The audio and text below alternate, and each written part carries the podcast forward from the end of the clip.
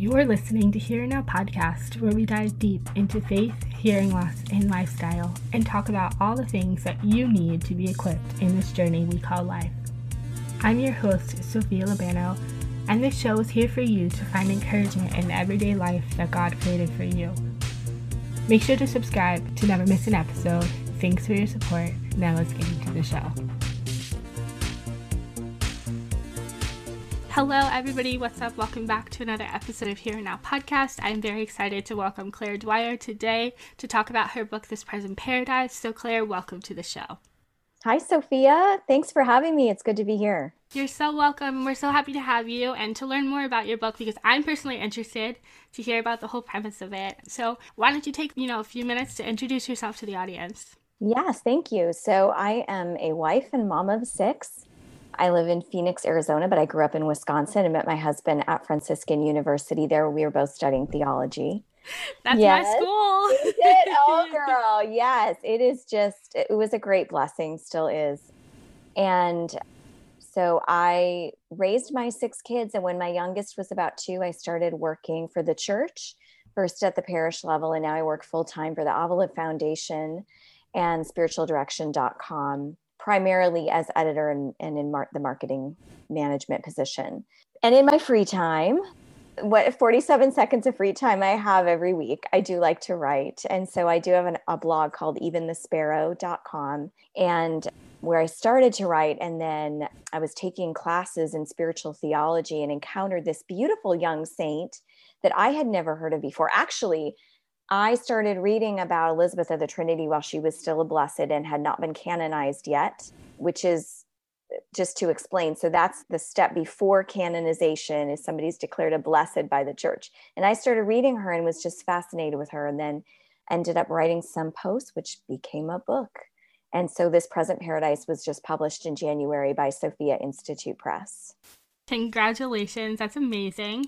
But I'm going to have to ask you to take a step back and explain St. Elizabeth of the Trinity because I personally have never heard of her until this podcast. So, yeah, tell us her story. Absolutely. So, let's just like, in a nutshell, the the short version of St. Elizabeth of the Trinity. And there's a reason by the way that you haven't heard of her. She was just canonized in 2016. So she's a relatively new saint. And it took a while for her to be canonized because she died in 1906. So there's a lot of people that maybe had heard of her, but didn't really know anything about her, never heard of her. And then there's some people that are like, well, I've loved her for decades. And I'm like, I don't know how, but you know, they they stumbled upon her and had this devotion to her for a long time. Anyway, Elizabeth of the Trinity was born in 1880 in France. She had a Catholic upbringing, a very loving family. Her father was in the military. But when she was very young, her father died. And so her mom had to raise two little girls on her own. They didn't have a lot of money. They had to move to a small apartment in Dijon, France. And that little apartment happened to be around the corner from a cloistered Carmelite convent and little Elizabeth's bedroom overlooked the garden of that convent. So, as a little girl, she experienced a lot of tragedy and loss in her life. But God was opening up something new to her because she discerned that the Lord was calling her to a religious vocation. But her mother was not excited about that. Her mom knew what it was to lose somebody through death and really was not interested in losing a daughter to the religious life because the Carmelites, in particular, are a cloistered order, which means that you don't just become a sister or a nun, but you become a cloistered sister, which means that you enter the enclosure of your convent and rarely, if ever, leave it. So, for a parent or a loved one to see somebody enter an order like that means that you're really kind of experiencing a little death. Her mom knew that she would see Elizabeth again, but it would be sporadically and it would be through a grill which means that you would visit your loved one you know in this parlor and you would not be able to see their face fully. So yeah it was it's kind of a big deal. So her mom not surprisingly you know even as a devout catholic wasn't excited and told elizabeth no you cannot think about becoming a carmelite and you can't even go visit the nuns anymore because she was used to going there for mass and and seeing the nuns occasionally and so Elizabeth had to give up her dreams for a time, which all of us maybe have experienced sooner or later. We have to give things up. and the Lord would redeem them. And when she was 21 years old, she was able to enter the convent and only was there for five years before she died. But in those five years, she wrote some beautiful letters and two retreats and and a beautiful prayer, which is in the Catechism of the Catholic Church now, actually. So she was a beautiful saint, lived a very short life, similar to Therese of Lisieux um, Saint Therese the Little Flower. And anyway, she's now burst on the church scene and has a lot to offer us. So, in a nutshell, that's the life of Elizabeth of the Trinity. I personally have never heard of her, but I think that the modern day saints are really cool and they have a lot to offer us. So, how did you come to know who St. Elizabeth was? Well, I was taking a class in spiritual theology at the Avila Institute has a graduate certification program in spiritual theology. I had my degree in theology for, as an undergrad and just really wanted to continue my education. And there was something about the spiritual aspect of theology that really drew me, meaning like the life of prayer and the saints, the Carmelite saints that really taught about prayer, St. Ignatius and discernment, and just how to really live the Christian and Catholic life fully. So I was taking these classes and I was taking a class called The Holy Spirit and the Divine Indwelling. And one of the books we were reading was the writings of this Blessed Elizabeth of the Trinity that I never heard before. But I, at the time, I had young children and I was reading. The first thing I read of hers was called Heaven and Faith. And it's a retreat that she wrote for her sister when her sister was married and had two little kids. And I thought, oh my gosh, this is so beautiful. This is a retreat, meaning like a series of reflections that she wrote for her sister that was written from the heart of a cloistered convent to a woman in the world with little kids. And it was really beautiful because it was like had this deep spirituality, and Elizabeth is writing as a Carmelite with this, you know, intense life of prayer. But she was basically saying to this young sister, you can know what I know in the convent. You can know the Lord the way that I know. You can have a prayer life the way that I do. This is not just reserved for those of us who give up the world. This is for those who live in the world this relationship with the Lord, this deep, she would say, you know, she would remind her sister and the other people that she was writing to from the convent that by virtue of their baptism, they have the Trinity dwelling within them. When we're baptized, it's not like we're just washed of sin and, and we are adopted children of God, but also we receive the indwelling presence of the Trinity. And she would remind everybody that you don't have to go far to find God. You can just turn inward into your heart. He's waiting there. He's longing for you to encounter him there. He has an amazing treasure trove of gifts that he's holding out for you. If only you can just take a moment and recollect yourself and draw near to him. So I remember where I was in the backyard as I'm reading this retreat. And I'm like with one hand and I'm pushing my son in the swing with the other because you know, moms, we always have to do two things at once.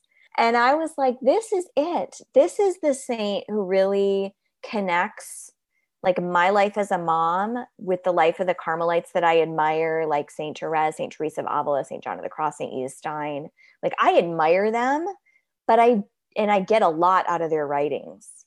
But this saint, I feel like really understands my life and can apply all of that in a really specific way to my life. So that's how I met her. And then I just really was intrigued and wanted to know more. And the more I read, the more I thought, you know what, this is a book. Yeah, so that was going to be my next question is how did her life and you coming to know her kind of create this foundation for you to write this present paradise?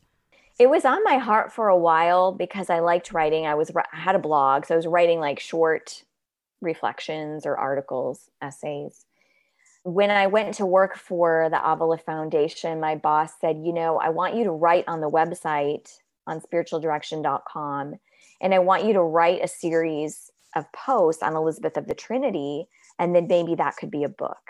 So the reason the book is a very a series of very very short chapters, like 38 chapters, but don't let that intimidate you because they're like 2 to 3 pages long because originally they were blog posts and they they do follow her life but it's not just a biography it really is a spiritual journey in the sense that for each chapter i took part of her life and i went in order roughly but i also incorporated my own stories or stories of friends or from other saints. And i really took with each chapter i pulled out one theme that she was living through in her life that we all experience whether it's suffering or dryness in prayer or having to wait or having to give up dreams or having to you know discover your identity or your mission. And then i invite the reader to reflect on those with me and with elizabeth I love that, like calling into her when you're sitting there reading a book because it doesn't have to just be reflection by yourself. You're calling somebody else into it to intercede for you. So I think that's awesome. And I love when books kind of add that reflection aspect as well because it's not just like you're reading a book, you're really getting into it and really enjoying what they're saying. And you touched on some topics that I did want to ask about. So the first one is that dryness and prayer. So what what would that look like and what are some ways that we can remedy that dryness in prayer? Yeah. That's a great question. It's something all of us either have or are going to wrestle with if we're really intentional in following the Lord. And Elizabeth would know that uh, experience as well. So that's why it, it is one of the chapters in the book. So, Elizabeth, of course, I, I alluded to the fact that she wanted to enter Carmel as a young girl. Her mother was not open to the idea, and she had to wait. And that was a time of suffering. And I really think that we uh, need to acknowledge the fact that waiting is a kind of suffering. And that when we go through these seasons where God is not opening doors, even when we know that we're called to something or we believe that we've heard Him and we're like, Lord, did I hear you correctly? Because I'm in this season where I'm on fire for you and nothing's happening. And a lot of times it's God just purifying our will and asking us to surrender even our holy desires to Him. So she knew this time of suffering. When she finally did enter the convent, she was filled with consolations, meaning that she literally felt God around every corner. She had these beautiful prayer experiences. She was like floating on cloud nine, right? And it was beautiful and it was great and it was everything. And then that all stopped and she really entered into this time of aridity and by aridity we mean when you show up to pray and it feels like nothing's happening um, you might be really distracted. I mean you might be unable to even just concentrate. You might try to read and you're just like i don't even not even getting anything out of this. Is this even doing any good? The temptation in that time is to say well i could go do something else and it'll be much more productive. But the Lord allows that time because He's removing the the little treats that we get in prayer. Like, you know, there's not any spiritual candy anymore. The Lord wants us to love Him for Him alone. And so, what He's doing is He's very gently, or sometimes not so gently, like removing that so that we can mature spiritually. Well, Elizabeth would know that, and she would know more, even more darkness in her spiritual life in the convent um, and it was very purifying. So I really call that like her second stage of suffering. The first stage of suffering was waiting. The second stage of suffering was this dry period in her prayer, and then even a darkness, which we would call a dark night experience in her prayer when in the convent. And when you hear about saints going through that, it should really encourage us not to give up when things seem hard. Sometimes it's our fault, and we have to discern that. Like, are we in a state of sin that we really need to confess? Are we not giving it our all? But sometimes God's allowing it, and there's really nothing we can do but lean into it. Keep showing up, you know, keep praying and and wait with God for him to reveal what he's doing in these seasons of our life. I feel like it's so promising that even in our dark periods that God can still use that for something fruitful. And so it is really also promising that there are saints who they're in heaven, they achieved the greatest reward, yet they also experience those human like errors and wills and everything. So it really is encouraging for us to know that even if you are going through like a dry period with your prayer, that sometimes it can be coming out with something even greater on the the back end. And so I also wanted to ask you, what about giving up our dreams for whether it's what God wants us to do or what our family doesn't want us to do in the example of St. Elizabeth. Yes, that was so painful for her. And God would end up redeeming it and using it and restoring it all. God gives us dreams and desires because He has built into us like this unique way that we are meant to reflect Him and bring Him into the world. So we have these holy dreams and these holy desires, but most of the time they have to be purified meaning we have to get out of the way and we have to desire what God wants stripped of everything else. And that is a really painful process. And so, what Elizabeth was experiencing in that season of having to, for a time, give up a dream, give up a holy dream, was that God wanted her to, to want his will even more than she wanted this holy vocation to come to fruition. He wanted her to be so aligned with his will that even if it meant this, even if it meant never entering the convent, and she had to reach that point because at one time before she entered, after she had permission to enter when she was 18, her mom said, You still have to wait until you're 21.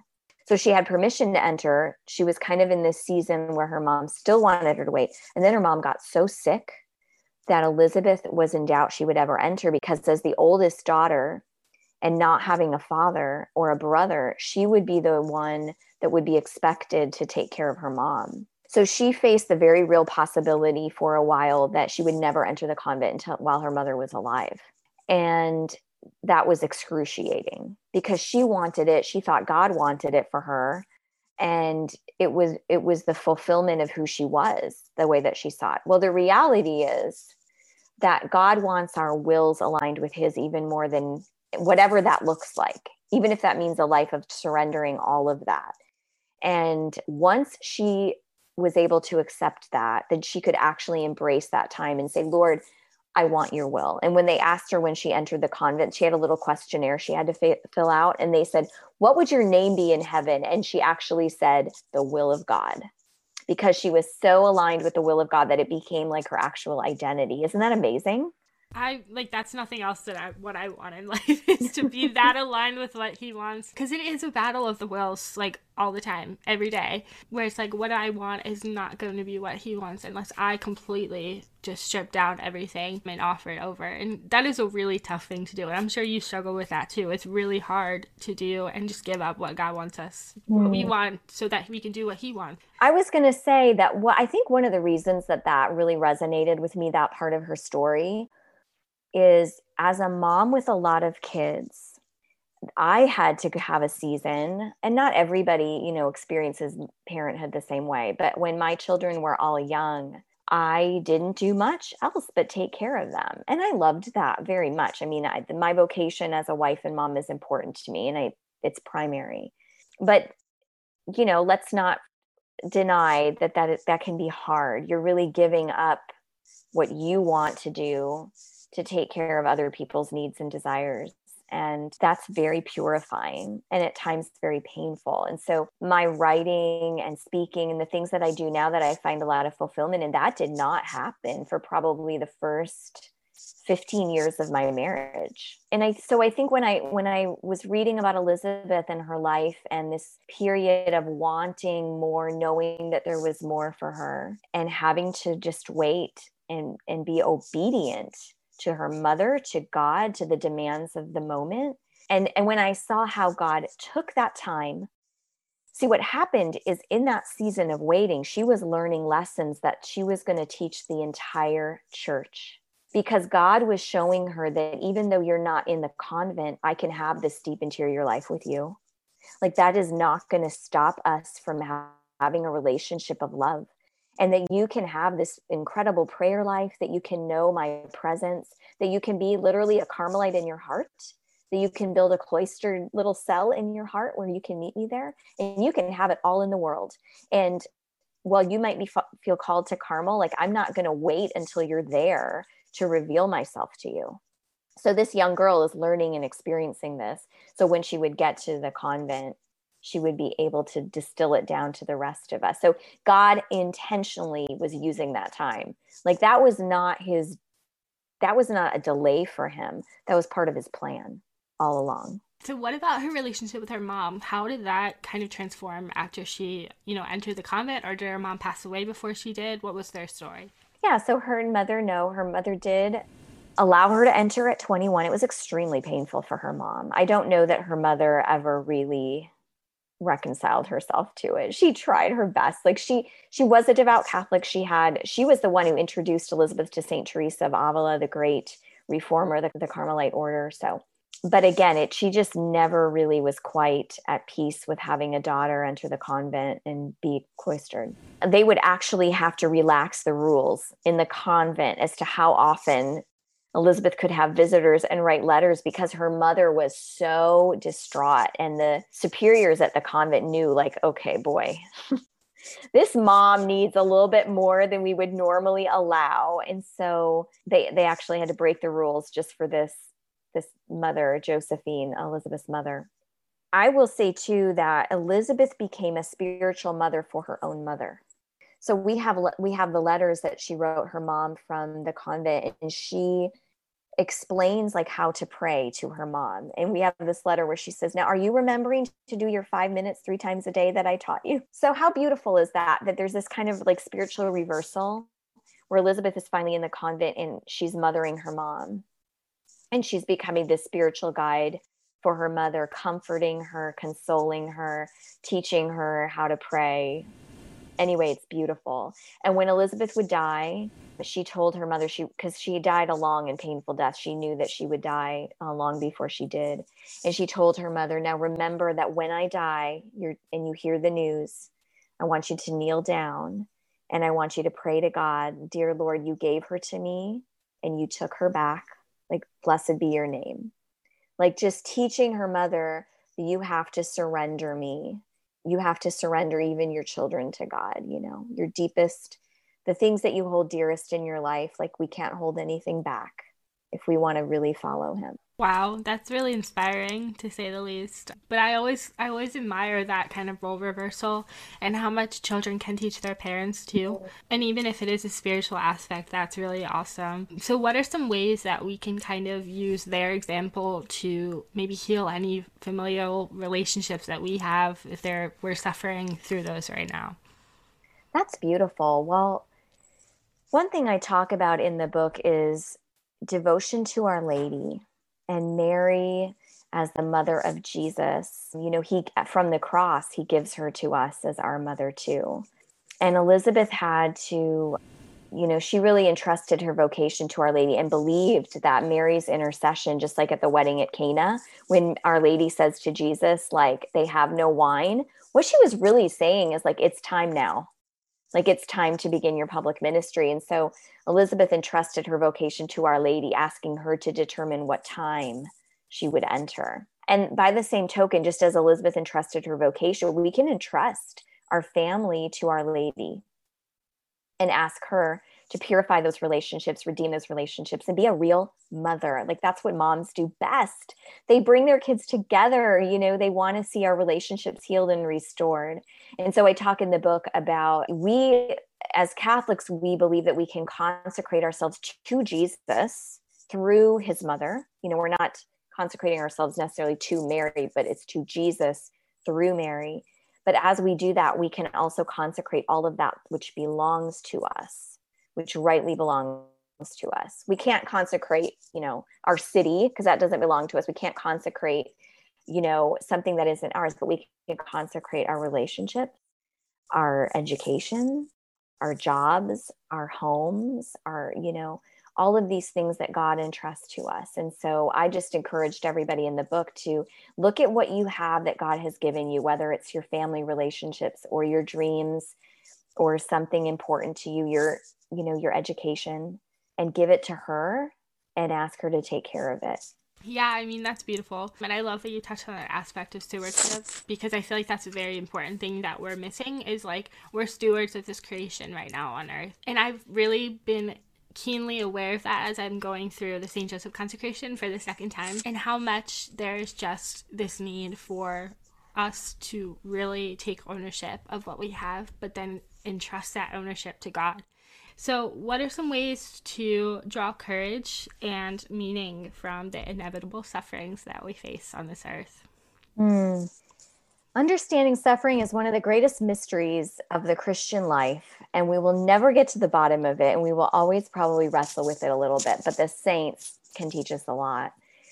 Elizabeth, you know, I talked about the suffering of waiting, and then there was the suffering of spiritual dryness she also had this incredible period of physical suffering at the end of her life. So Speaking of St. Joseph, by the way, the year that she died, New Year's Day 1906, the nuns had a tradition on New Year's Day that they would draw a saint for the year that they were just going to, you know, spend the year with. And Elizabeth in the New Year's Day 1906 drew St. Joseph.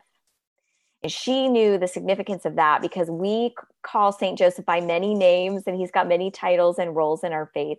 But one of those is patron of a happy death.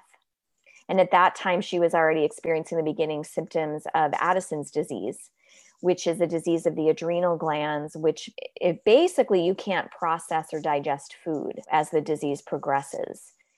So, over the next 10 months or so, Elizabeth would basically starve to death. She would be able to eat less and less and less. Then finally, she's living on like tiny bits of cheese or chocolate or ice and then finally nothing at all. So she would know suffering, excruciating suffering. This is, you can imagine, like, what more painful way to die?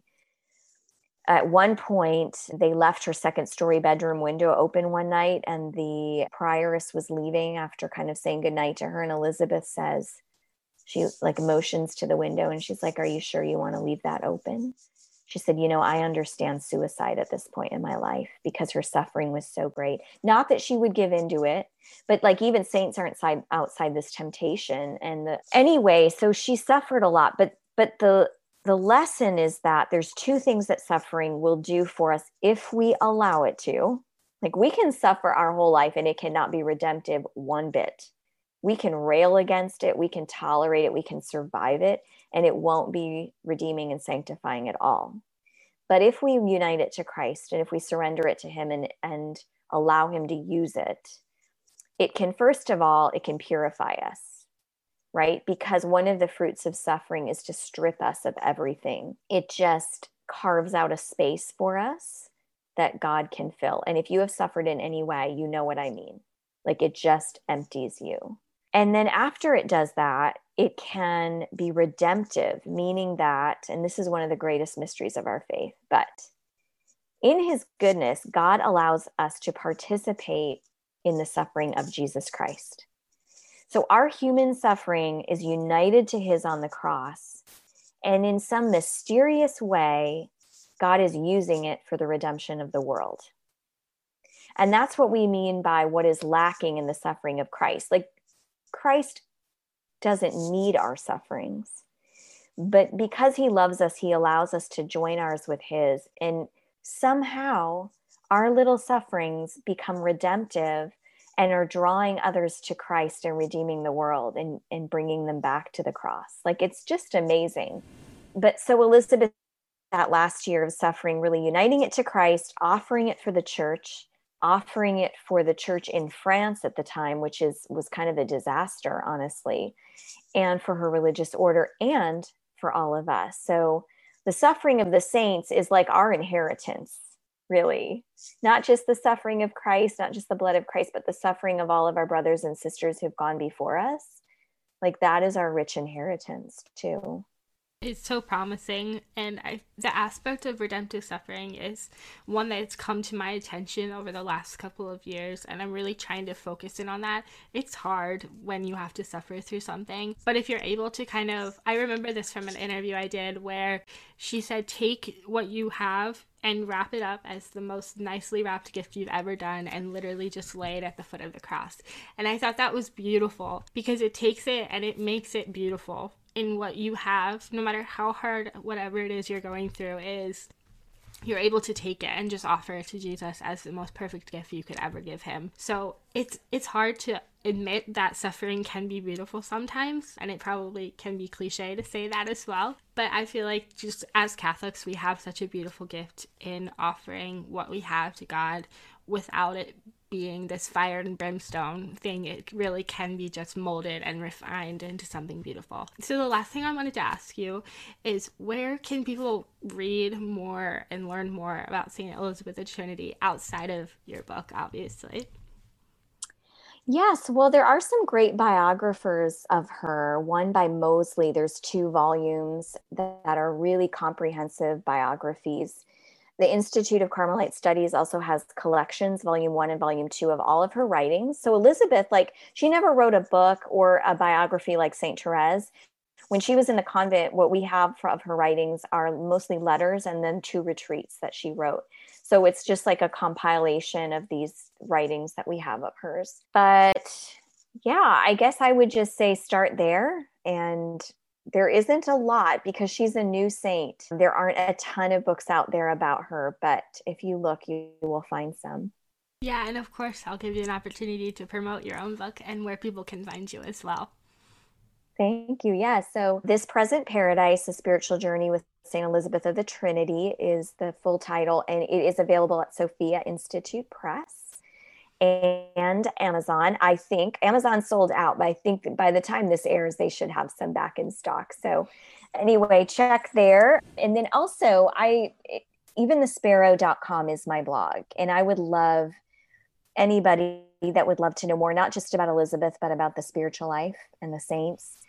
And the idea that the closer you get to God, the more you will discover yourself and what God has in store for you and how he created you uniquely beautiful with your own unique vocation and story. That's what that's my passion is to help women understand and discover not just women but primarily to understand that they have this beauty and possibility in their own interior life and an unrepeatable place in the church. So even the sparrow.com, if you want to follow my post there, you can just get on my email list and we'll keep in touch. I would love to to keep in touch with anybody that way. That's amazing. Yeah, all of those links will be in the show notes down below for you guys. But Claire, this was amazing and I learned so much and I I'm definitely going to take more time to look up all about her life because I feel like it's so inspiring.